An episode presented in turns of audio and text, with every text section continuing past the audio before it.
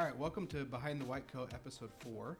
Uh, today we have with us uh, two guests, and I'll let you all uh, introduce yourselves. Great.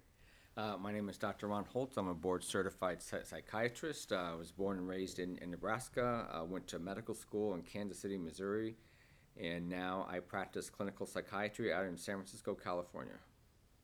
My name is Reed Gamble. I'm currently a first year medical student uh, here at Kansas City University. I am from Minneapolis, Minnesota, and uh, currently have an interest across the spectrum of medicine, but focus more on pediatrics OB currently. And then, just in case you forgot, I'm Ryan Sheehy, and then I've got uh, my Mr. Co-host over there. He's back. He's over there trying to be sneaky. Uh, he thinks he's sneaky, but he's not really that sneaky. Very sneaky.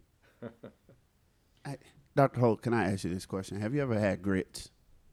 Have I ever had grits? Yes. Probably not, not as good as you have. You don't have to answer that question. See, but he, he's had grits. I have had grits. He's he's had grits. See, Reed grits.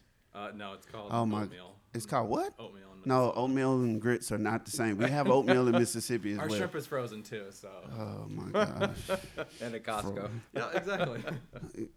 Let's keep going, Dr. Sheehy. Frozen shrimp. This is not good. this is a long-standing uh, debacle between him and I. Got it. Um, so he likes to bring things back up.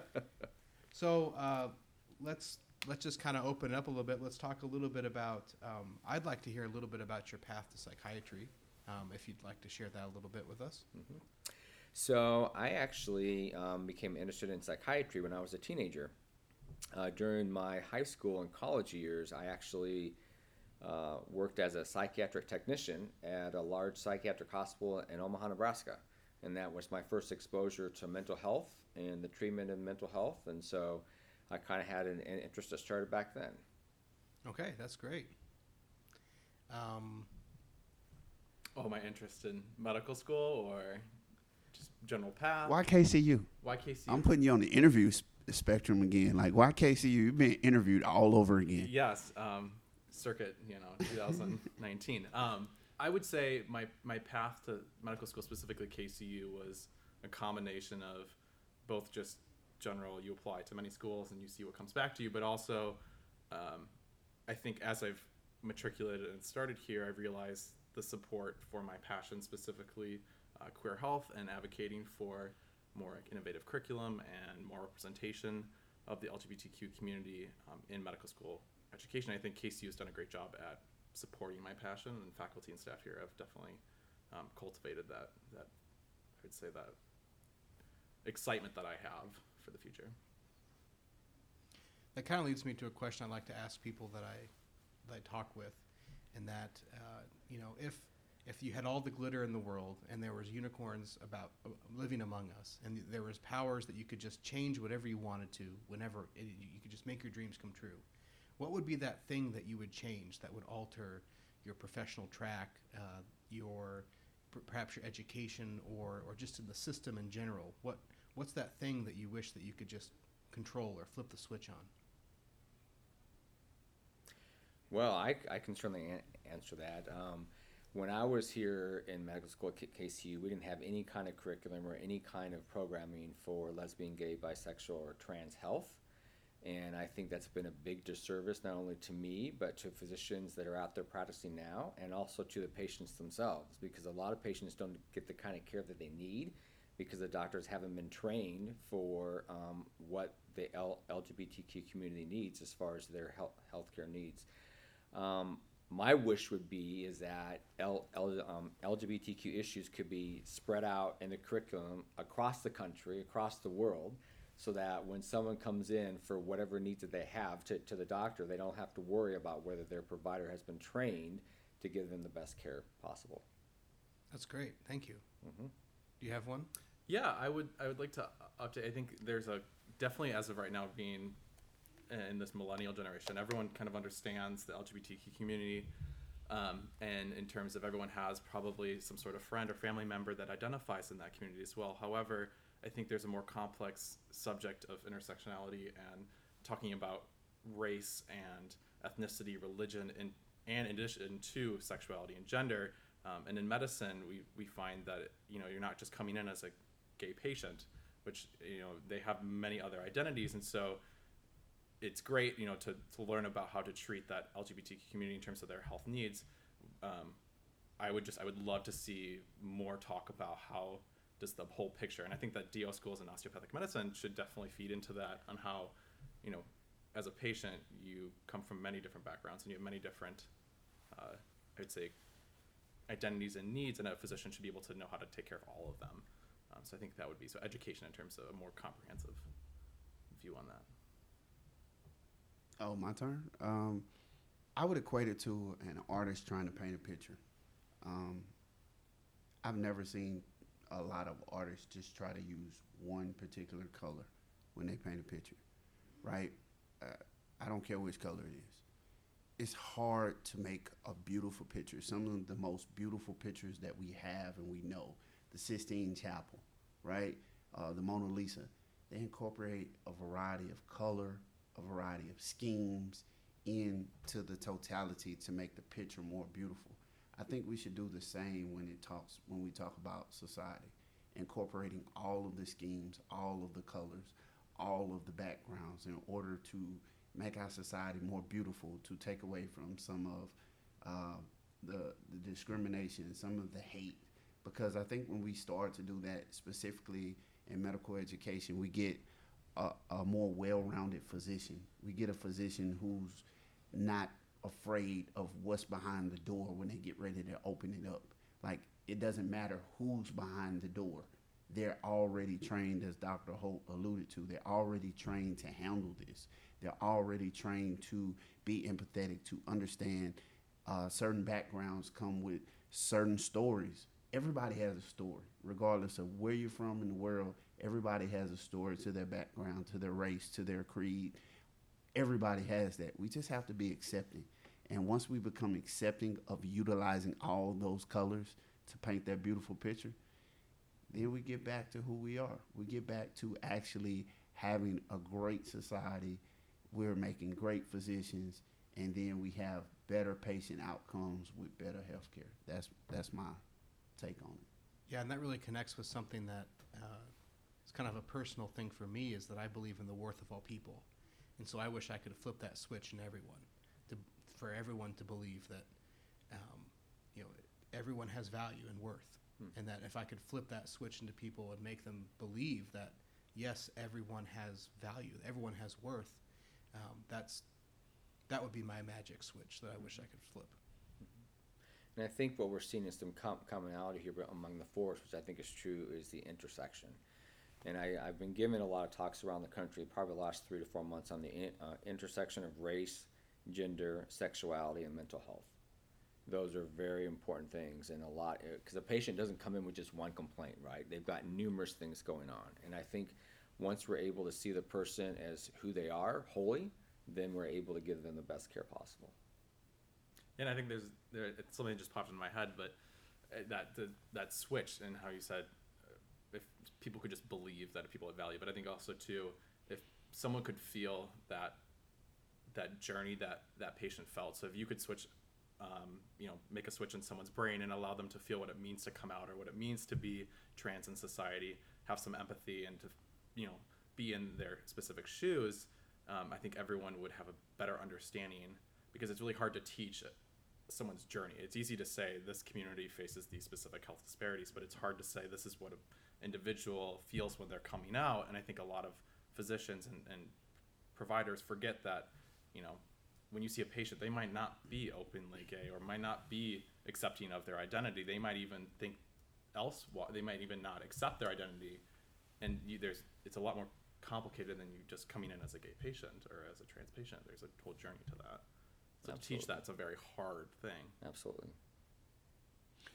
to teach it is a very hard thing, but to when you're teaching it, you're trying to provide exposure. Mm-hmm. I think even when you're trying to teach it, not teaching it and not having that exposure is even more of a danger than teaching it incorrectly. Mm-hmm. Not to be exposed is is bad because then you you have nothing. You have nothing to fall back on. You have nothing to say that yeah, I paid attention during the first five minutes of class and I was able to get this, but to never have actually seen it or witnessed it or actually be able to palpate a patient like that who comes from a different background than than you know the majority, that's that's kind of hard as well.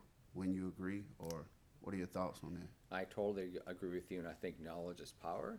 And I think a lot of times um, physicians don't know what they don't know. And so uh, that makes it even harder. And you're right, patients can come in with all sorts of ailments, and they may not. You, you may have a gay patient that, that comes in and doesn't know whether to come out to you or not because they don't know whether it, it's a safe and welcoming environment, whether the doc, that the you know the, the doctor knows enough, or whether they it would be safe for them in order to do so. And so, um, I I think it's really important that if you don't know um, things, that you get ed- educated on and even if it, it may not be the correct information, but it's information more than what you had before, and that's gonna actually e- eventually do be- better health outcomes for all of us. Yeah, more information is definitely empowering. Absolutely, Yeah. totally. Completely. So if you're a patient, how do you, eh, if you're a patient in that situation, what tips or signs are you looking for to know that it's a safe space? That's a great question. I'm actually going to be talking about that tomorrow during during our talk. But I, I, I can tell you that. Uh, so for me, as a gay gay patient, I, I, I can tell you my own, own experience, and I think it's true for a lot of oth- other of us as, as well. Is when you first walk into the waiting room, the very first thing that you're looking for, right, are like maybe same same sex pamphlets or, or maybe magazines that are for the L, LGBTQ community, or is there a rain, rainbow flag somewhere, or is there a trans flag somewhere? Something that makes someone feel safe when they immediately walk into to, to the room. Because if it's not there, people are much less likely to want to come out. And then from that, it, then it starts to the in, the you know in, intake form. You you come in, start filling out those forms that are l- l- laborious, but we all have to do them. And for instance, like on gender, it may have male, female. eh, For most of them, are just that, or it could be other, or it could be a, a mark for trans. And so you're immediately let, letting the patient know by seeing an, an intake form on there has the options more than just male and female that you're creating a safe environment for them. And it's it's incredible. And also for someone like sexual orientation, even having on there gay, straight, bi, um, gender queer, unknown, un, un, un- unsure, or even fill, fill in the blank. When we as physicians start allowing those things to occur in, in, the, in, in the waiting room and also on the in, intake forms, we are sending messages to those patients that don't fit in the cisgender heterosexual norm that it's okay to be in that clinic and that we are going to give them the best you know um, best safe place possible in order to get the, the, care that they need uh, gosh there's a plethora of other things can do i, I mean physicians uh, walk you know walking out meeting with them instead of if, if, if, if you think a patient is trans or maybe they've marked that on, on the in, intake form, you can come out and say, hello, I'm, I'm Dr. I, I, I'm, I'm Dr. Holt. I go by he or him. Immediately, just by saying that, you've allowed the patient to say, oh my gosh, the doctor's actually using pronouns to go by, which makes them feel safer if they're ready to do that, to come out to you as well, saying, oh, my name is Sheila and I, I go by she or, or, or, or I, I, I go by they. There are so many little things that we can do in the clinic environment to make the patient feel safe, all the way from first walk, walking in to talking to, to, to the receptionist, to filling out the intake form, to walking back, speaking with the physician, to the stuff that we have in the exam rooms. Okay. Yeah, I think I, I can't speak from a, a physician standpoint because I'm not a physician yet. Um, but from a patient or a personal perspective, as an openly gay male, um, I think I, I, I came from a, a pretty, I would say, I wouldn't say liberal, but I'd say more progressive state in Minnesota where th those things were apparent and were visually there when I walked into clinics. Uh, but I think the biggest barrier for me was when you're sitting in the room with a physician, just you and a physician, and having to specifically ask for certain things. Like I have to specifically ask for an HIV test, even though I've asked for an STD panel and that's not included, which seems odd, but things like that. Or I have to ask about, you know, possible, you know, things for um, safe sex in terms of, you know, a gay male's experience. Um, whereas I was expecting the physician to know that and to be able to educate me because they've been to school for 10 years for that specific specialty. Um, it just it turns you off in a sense that you're not willing to then share more because you feel they probably just won't know it. Um, and but then you get to a physician who is very educated, has pamphlets, knows uh, you know knows enough, or if they don't know, they say, you know what, I don't know. I will look it up. I will talk to someone. I will get back to you. Or they refer you to someone who says, I know this person who specializes in this. They're very educated. Um, so someone that cares to make sure you're informed about everything. I love that, and there's absolutely nothing wrong with that. I mean, physicians, I think we're trained to always think we need to know everything, and we don't. And so if, there are times if, if, if, if a patient comes in, say a trans patient comes in, they want to start hormones, and you may not be uh, well well versed in that. It's okay to say to them, you know, I, I don't I don't have training in this. Um, I, I want to give you the best care possible, and it's okay for me to say to you that I'm, I'm, I'm going to refer you to someone who actually can give you the care that, that, that you need. I, I, I support you. I am here here for you, but I want you to get the best possible care. I have a colleague who actually specializes in this, and I'm going to make make that referral for you. That goes so much. So we're not we're not rejecting the patient by any means. We're just telling them that our experiences are not as much as we'd like them to be to give them the best possible care possible. But we care enough for you that we're going to get you to the person who can give you the best care that that you deserve and and, and desire. Yeah, I think that's amazing. Uh, it, it takes a lot of it to be vulnerable in- in, the moment. That physician has to be. Um, so it's a little bit of a risk for for that physician to take. But I I agree with you, and I. I mean, just being a patient myself, Yep. being referred to other specialists for things that my general care practitioner does not know, That's right. um, makes me feel more comfortable Sure. for anything. I mean, for things that aren't even trans. Yeah. Absolutely. S- So I guess I guess my question would be how much falls on the right or responsibility of the physician as far as educating themselves and how much falls on the right or responsibility of the institutional where they receive their medical educational training. Great question. I can probably start there from just the uh, institutional side of that. As a training student doctor right now, I just it it frightens me that there's how many physicians out there that had no training about it, and to think it's you know, not not that it's easy, but it's such a perfect position to place that in there. It almost kind of falls on the in my generation it falls on the institutions completely because there's no reason why it shouldn't be in the curriculum or there's no reason why it shouldn't be somehow interwoven. We we see that, you know, we've started to incorporate mental health and things and we've started to incorporate um, you know different uh, medical conditions based off of sex and it, it just seems very fluid that you would be able to put in sexuality and gender in that as well um, but for an older generation of physicians that were never trained unfortunately maybe continuing education or like they've passed that level of does the institution support their education it might fall onto them specifically as an individual but i can't speak specifically to that Sadly, I mean, I, I think it's I think it's both. Um, I think even today, I don't know exactly what the stats are, but it's certainly in the minority of medical schools that have it part of part of the curriculum. I'm, I'm going to guess probably well under thirty percent, probably even closer to twenty. And so um, I think it does fall on them, but also I think it falls on the physician as well to be able to provide the best possible care. Right when physicians are done and they're done with their training, you have CMEs, right? You continue to go back to school each year and take classes and uh, conferences, seminars, etc. I think it would be awesome for them to be able to go back and learn about LGBTQ healthcare. But with that being said, if you've never been trained in something like that, how in the hell are you are you going to be able to learn something like that in like an eight eight hour seminar? And so I think a lot of times physicians are intimidated in things that they don't know, and it's much easier for them to say, I just don't specialize in that or I don't train in that, and therefore I'm not going to treat that, uh, as opposed to trying to do the best to try to get out there and get the um, the training that they need, but don't have the ability to do it in such a short period of time.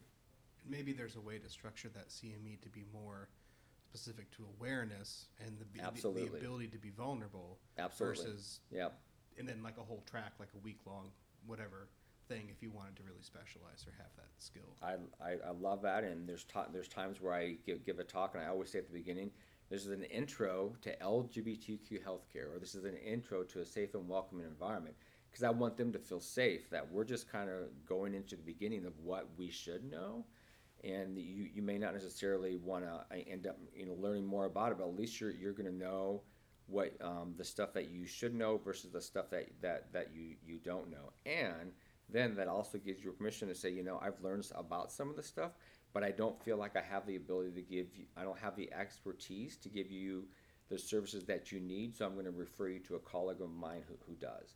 And there's nothing wrong with, with physicians doing that. You, you were mentioning that er, you know, earlier about if you're going to a prime, you know, primary care doc and, and they want to refer you to a specialist, there's nothing wrong with that. Yeah. You want to get the best care possible for you with your, your, you know, condition. If there are docs that either don't have the training or are discriminating against the LGBTQ community and don't want, want to treat that person, they certainly have the right and I think the ob- obligation to say, I don't have the ability to treat you or I don't want to treat you, but I'm going to send you to someone who can.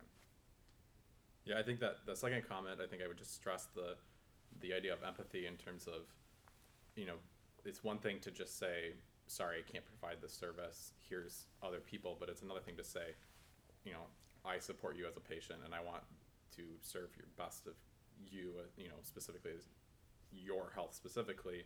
So I want to see you with another physician that will better be able to give you what you need versus just declining to provide services, which seems a little more, much more like an abandonment case. Um, but I think obviously there's no perfect world where, you know, everyone's going to follow that rule. But I think empathy, if you are going to refer someone, I think you need to show a level of empathy that you do care for the patient enough to send them somewhere else, not just, sorry, I can't help you. Yeah, and I think that's where some of the obligation falls on universities for curriculums, because as universities graduate more and more medical students, those are the future doctors. Those are the people that are going to set the tone moving forward. So I think we have a real opportunity and a almost an obligation as a university to do those kinds of things to change that tone. Uh, I mean, it, it all starts here in medical school. Yeah, we- Yeah, I would completely agree. We have we did a demographic survey at KCU, uh, and I think this may have been the first time that they had included gender and sexuality in the intake for matriculation um, for new students of 2022, um, graduating class of 2022, and I think it was close to 10% self-identifying as non-heterosexual or non, um, which includes both all the spectrum of LGBTQ community, um, and that's people who self-reported. So I would assume it might be a little bit higher, um, and that's more than one out of ten students here at KCU alone self-identifies. So I, mean, it comes from below as well. You're supporting not only their education but them as an individual. Absolutely, and I would, I, I would agree with that. I think it's probably actually a higher stat. So I'm at San Francisco State Uni- University right now, and they did a summary self self-reporting for students there, and they asked the kids who's who do not identify as cisgender heter- heterosexual, and that number was 25 percent. 25 percent of the kids, and these kids are probably age 17 to 22 roughly. So one in four of them were not identifying as heterosexual or or cis in the, in their gender status, which is amazing. One in four, and it's not it's not because all of a sudden the gay and lesbian po- population is growing each year. It's just that they feel more comfortable to be open and out about who, who they are because society is now allowing them, especially in ag- academic centers, to be who, who, who they are. And we know that when we're, we're authentic and we are who we're, we're meant to be and we're open and out about it, we have better health, better health out- outcomes, we have better m- mental health, and we do better in life. So, in in um, maybe Dr. Sheehy type fashion, I'm gonna ask something that probably uh, I don't know the research on, but I think it's a good research question.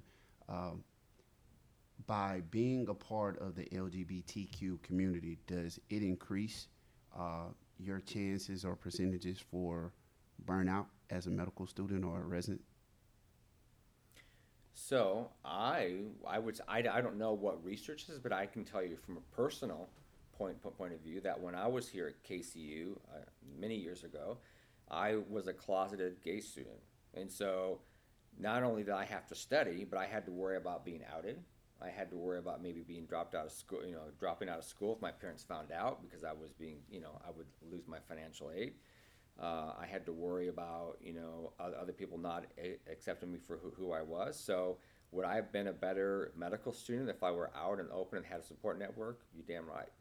So, I think it makes a huge difference, and I think it starts from academia. It starts with the faculty, it starts with the staff, and it starts with leadership, allowing students to feel authentic and to be open and honest and safe about who they are without fear of re- re- repercussions. So, I'm sure if they did studies on these, it's, it's, it's hard to do studies on stuff like this because people who are closeted, they're not going Oh, to say, yeah, yeah, I'm, yeah. I'm, I'm, I'm the control, I'm, I'm the closeted one, right?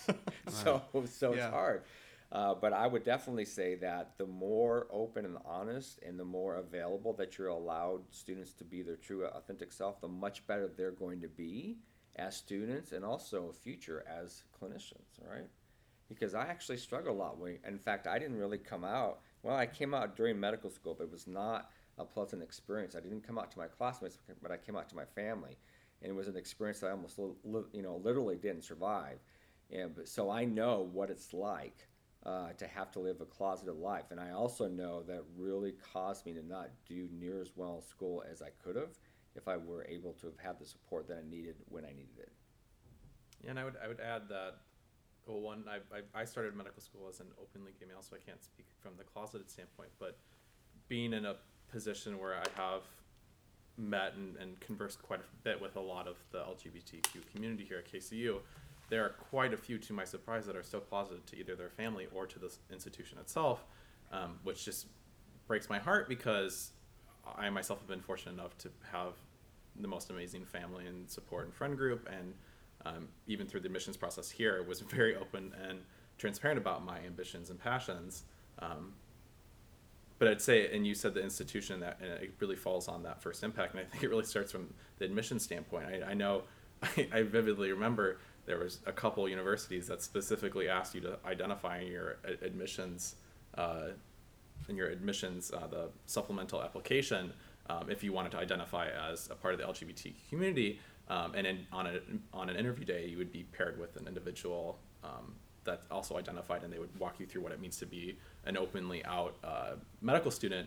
Uh, I think it just it made such an impact, and I think if you see them talking about that topic in admissions, you're way more likely to um, have peak interest in that institution, and it shows you from the beginning that that they have, you know, that they are willing to talk about it. I mean, that's just like the first step is willing to converse about that. And that just kind of brings up, uh, I'm thinking back to when we were talking about the in, intake forms about making people feel more more comfortable. I was reading the study that talked about if you have a, on an intake form where people are able to have a box besides just being male or female, or have an area where they're able to talk about their sexual orientation, they were two and a half more times more likely to be honest with their doctor about their gender identity or their sexual orientation than if the forms didn't have it. So forms matter, mm-hmm. right? And asking people those questions on an intake form matters because it makes them feel safe. They may not be ready to, to actually put it on the, on, on the form yet, but they and sub- subconsciously it's in there. It's like, wow, they're actually allowing me to have the opportunity to be open and honest if I feel uh, ready and safe to do so.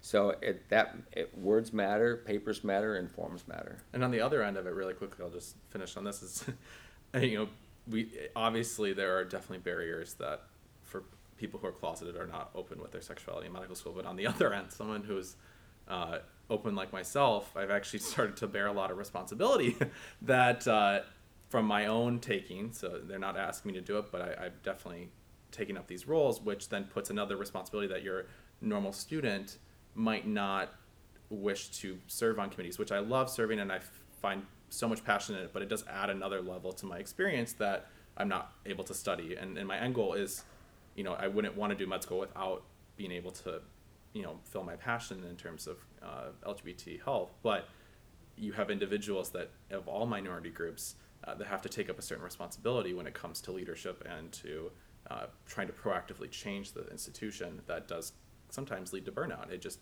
sometimes it can be too much. It can be, you know, overwhelming burden on your shoulders to always be the, you know, the visual icon and the the, you know, like the.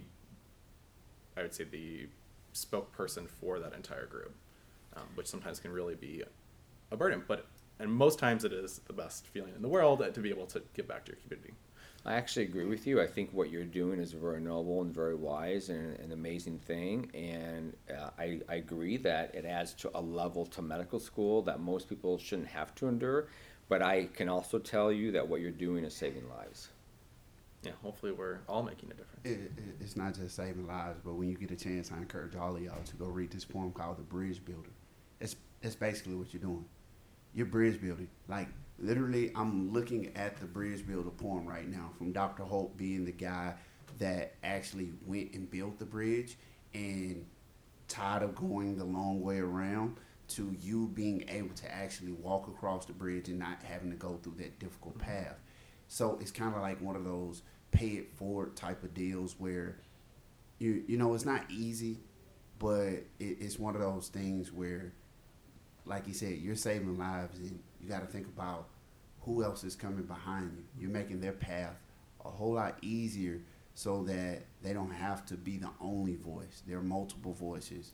Here we are 20 years later, you know, in, in 20 years we won't be having the same conversation. How do we get diversity and inclusion into the curriculum? No, it's in there. Hmm. And you know, it's in there and you're able to see the involvement of not only the curriculum but the medical education field as well so that, you know, you don't have physicians who are uncomfortable. Everybody's comfortable. Right, E- Everybody's comfortable. You know, right. that's that's just my thoughts. And I, I would, I would even add to that, that not only the people that are following you, but the people that are with you right now, but are not yet out. They So don't you- have the voice. Yeah. They, they they don't they don't have that voice yet. It's um, it, it's kind of like this movie that I was watching uh, where at the end of the movie, at the beginning of the movie, somebody had empowered the actor or the actress to say you have a voice. But it wasn't until they got enough courage and they saw it enough and that moment hit them that they picked up the microphone and they utilized their voice. See, you've picked up the mic and you know you have a voice. We're still waiting on people to pick up the mic, right? So once they pick up the mic, then you're able to kind of not back away, but you, it's a whole lot better. It's a whole lot louder. You're able to have a group with you as opposed to you know standing solo or in a pair or something of that nature. It's very valuable to have the feedback come from a student. Mm-hmm. I can't tell you how often faculty members will advocate for things. But if there are students that are advocating for the same thing, it amplifies faculty voices a hundredfold. Uh, because students are what administrators focus on. Yep. I mean, you're the ones that are, you know, funding the university in, in, in, a, in a way with your tuition dollars. The most student-centered university. Yeah.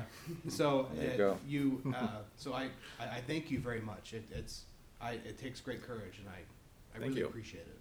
I mean, I think it also takes reception and takes also a level of support from faculty and staff to be able to do the, the, you know, to fulfill what I've wanted to fulfill, and also the support and the help from students that I've really found to be amazing. So, uh, but I think it, I, it also, uh, it's interesting. I, I was talking to Dr. Walker about this the other day. Is I was envisioning one, you know, just picturing if I would have gone to one of the most LGBT friendly medical schools in the nation that had 30 hours of curriculum already placed in there, what my experience would have been and how it would have been different than right now.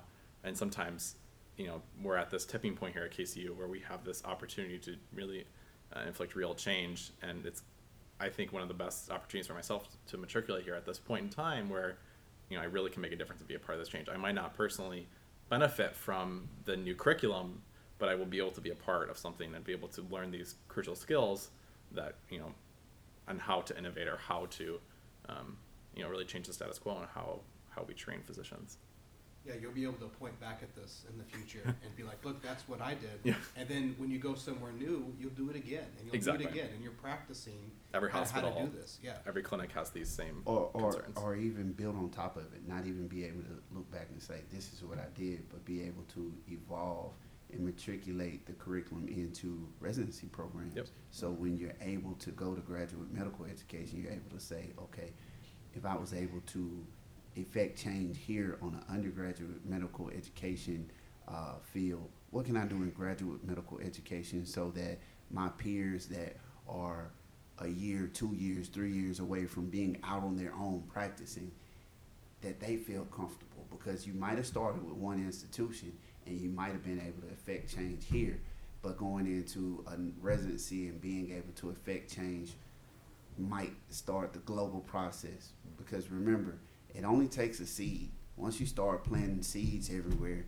and start watering them, then you get trees, mm-hmm. right? Mm-hmm. And you got you got people out here that's helping you, right? It's Oh, not yeah. by coincidence that we got Dr. Holt sitting here No. to your right. You know, we got people out here who are helping you that are in the community and that are actually outside but are allies to the community as well. So, yeah, I'm very fortunate. Yes. you know, And I would even argue that not only are you planting seeds, but I want you to come back and water those plants too. Water Yeah. those trees, right? So once you're out there in the practicing, you do your residency, you you become a physician, you're out there. Come back here and do do what we're doing right now, right? come back and teach, right? Come back and proctor, whatever. Hopefully they don't turn out like my IKEA succulents, which I have not taken the winter. Hopefully my watering skills become a little better, you know, more matured. We'll keep it ready for you, okay? Yeah. We'll, we'll water it. Might need a staff to water, but I actually have a question for faculty, which is all three, uh, three of you in some sense, is what responsibility falls on the institution to train their faculty or for the faculty to advocate for the training themselves to teach students? Because I know I've heard you can change the curriculum, but really it then falls on how are the faculty trained to teach the curriculum and are do they have the skills or do they have the education to teach it? Is it something that faculty have to go on their own and learn about, or is it something that institutions that say, okay, we need to teach you this, we need to make sure that you are up to date and you are at a level to be able to, you know, profess to students or to be able to educate them. I'm okay starting. Yeah. Uh, for me, it's I learned a lot of it on my own through personal things, through religion things. Um, going to graduate school at the University of Iowa, it was Mm. very much a, a spot where this kind of thing was going on. Very aware of it. Um, it wasn't specifically in my training, um, but I interacted with people on a daily basis that identified as different than I was. Um, and so I, I would say that being in Iowa City was a time for me that I shifted perspectives completely. I would say at the beginning of graduate school, I was much more conservative, um, hands off. I don't really understand it, so I'm kind of afraid of it.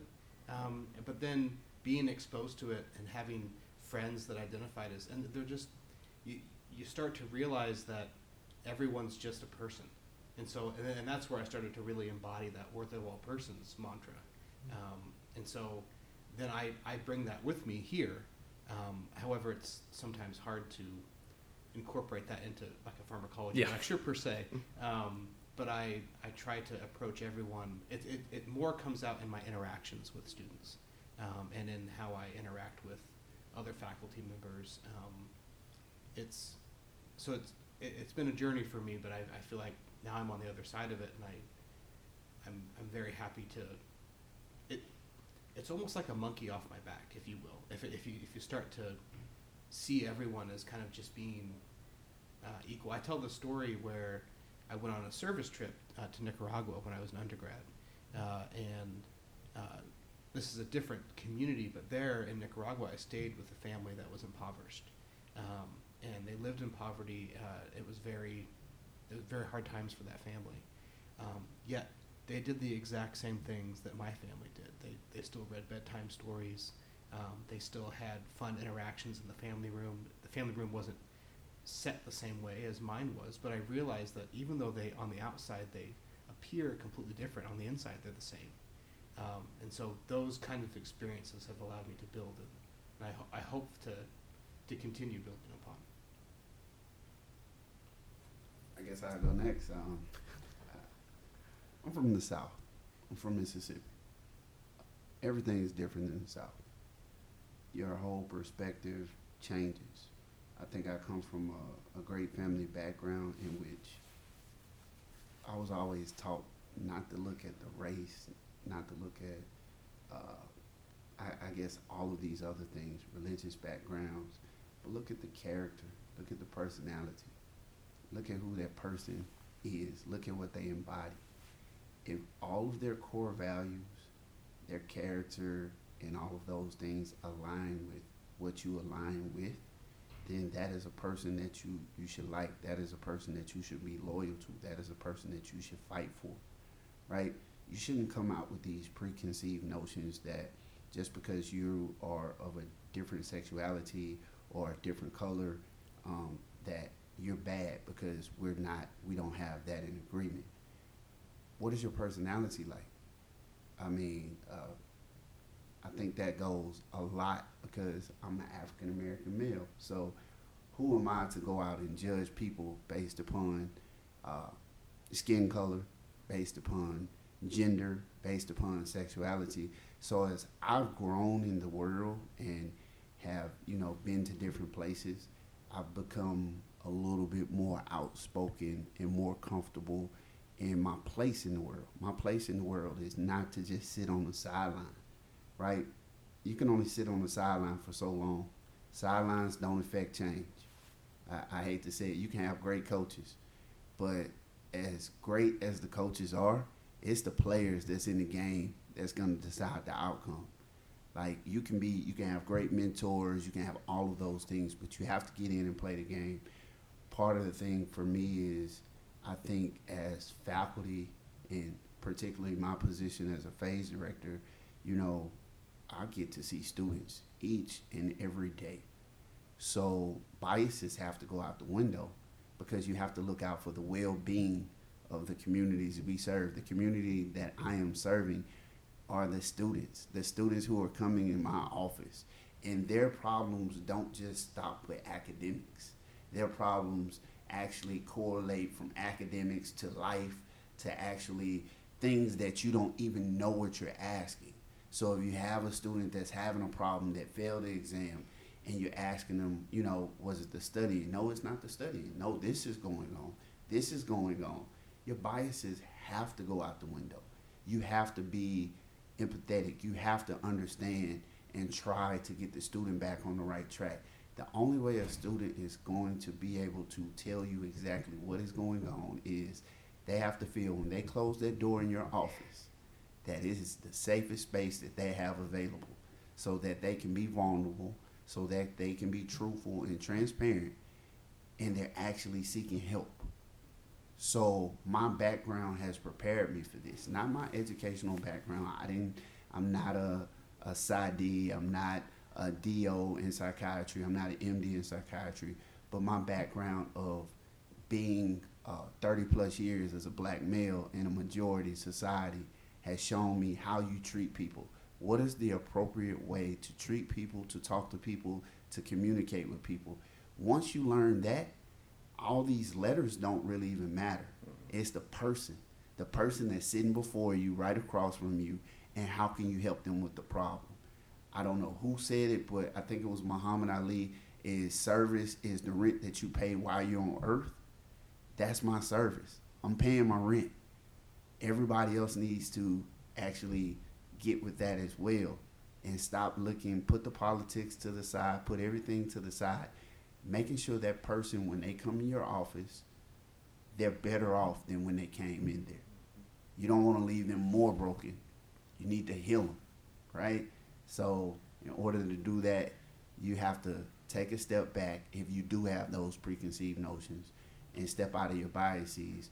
Or if you don't, you just have to learn more. I learn every day from students. To teach is to learn, to learn is to teach, right? I hear students say it all the time. I learn better when I'm able to teach people. Same for faculty. We learn every day by teaching. So that's my that's my my my my case. Hopefully it wasn't too deep or too No, corny or anything all, like not that. at all. Yeah, you know, and I actually think that adversity can often be our biggest teachers, right? You come a different background than, than I mean, you're uh, African American man from, from from the South. Your your beliefs and values and what the way you were raised was a lot different than the way maybe I was raised as, as a closeted gay person in rural Nebraska. And so we have to take our adversities and turn them into assets for others in which to grow grow from. Because if we don't, then what good is what we've gone through if if we can't use that and turn it into an asset for others in in order for them to grow and learn? Student Dr. Gamble, you asked a question. Oh, yeah. That no, it's. A, I think I always forget that in terms of this discussion, it it, it almost supersedes uh, like what you formally learned in education. As you know, in terms of when you're a faculty or a doctor, it really comes down to it. Who are you as an individual? When you're, you know, have you had a past of learning how to be empathetic? Have you had exposure in the past? Like we go back to that one comment, exposure is the best way to educate yourself about something that you do not know about. Um, you can have a textbook, but really confronting that individual or that community is the best way. And I think I forget that you can't just come in to med school and be an expert in LGBT health or any minority health or any community health four years later. It really takes a journey and it takes a you know background, and everyone's background's different. So I think it, everyone comes to that conclusion differently. I think that's what makes it harder mm-hmm. and higher edu- highly educated people. Yep. Is that admitting that you don't know things and they can't just learn it from a textbook. Right. It's hard for them to Yeah. expect to like, I, this is not going to come from a PowerPoint slide. It's not going to be easy. Yep. Yeah. And it's, o- and it's, you know, it's okay to know that you don't know. Right. Yeah. Yep. Exactly. So, um, I know we're getting close to time, but I, I wanted to take the time out just to, to thank Dr. Holt for coming on the podcast, for Of coming course. to campus. Uh, I had a chance to talk with him earlier this morning. Phenomenal conversation this morning. Uh, phenomenal conversation here. Uh, hopefully, uh, those of you who are listening to this podcast, you can take something from it. Um, and, and feel free to kind of continue the conversations. Uh, reach out to uh, student Dr. Gamble, myself, or Dr. Sheehy.